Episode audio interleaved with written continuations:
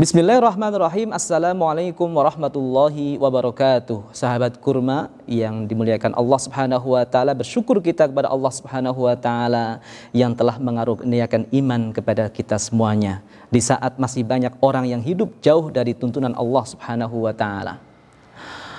Walaupun iman dalam hati kita selalu terancam bahaya, tidak akan selamanya dijamin berada dalam hati kita apalagi semakin dekat dengan hari akhir orang akan semakin mudah menjual imannya, menjual surganya demi secuil harta dunia.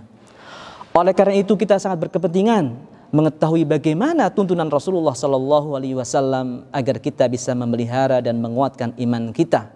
Dalam sebuah hadisnya Rasulullah Sallallahu Alaihi Wasallam bersabda, "Awthaqu ural iman al-hubbu fillahi wal bughdu fillahi." Ikatan iman yang paling kuat adalah cinta karena Allah Subhanahu wa taala dan benci karena Allah Subhanahu wa taala. Kita diminta untuk mencintai apa yang dicintai Allah Subhanahu wa taala dan membenci apa dan siapa yang dibenci oleh Allah Subhanahu wa taala. Kita harus menyesuaikan cinta dan benci kita dengan cinta dan benci Allah Subhanahu wa taala. Jangan sampai kita netral, tidak cinta dan benci apa yang dicintai Allah tidak cinta dan benci apa yang dibenci Allah Subhanahu wa taala, apalagi kita bertentangan dengan cinta dan benci Allah Subhanahu wa taala. Oleh karena itu ketika kita ingin iman kita kuat, setiap hari kita harus merasa diuji oleh Allah Subhanahu wa taala untuk menyesuaikan cinta kita dan cinta Allah Subhanahu wa taala, benci kita dan benci Allah Subhanahu wa taala.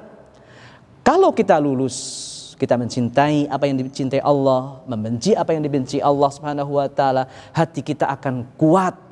Seperti kata Rasulullah sallallahu alaihi wasallam seperti bukit sofa yang putih dan kuat akan menang dalam setiap ujian seberat apa pun.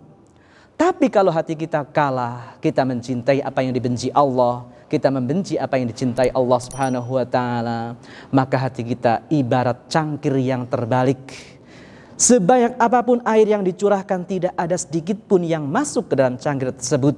Hati kita tidak akan pernah mendapatkan hidayah Allah Subhanahu wa taala sebesar apa pun hidayah yang Allah curahkan ke dalam hati kita. Wassalamualaikum warahmatullahi wabarakatuh.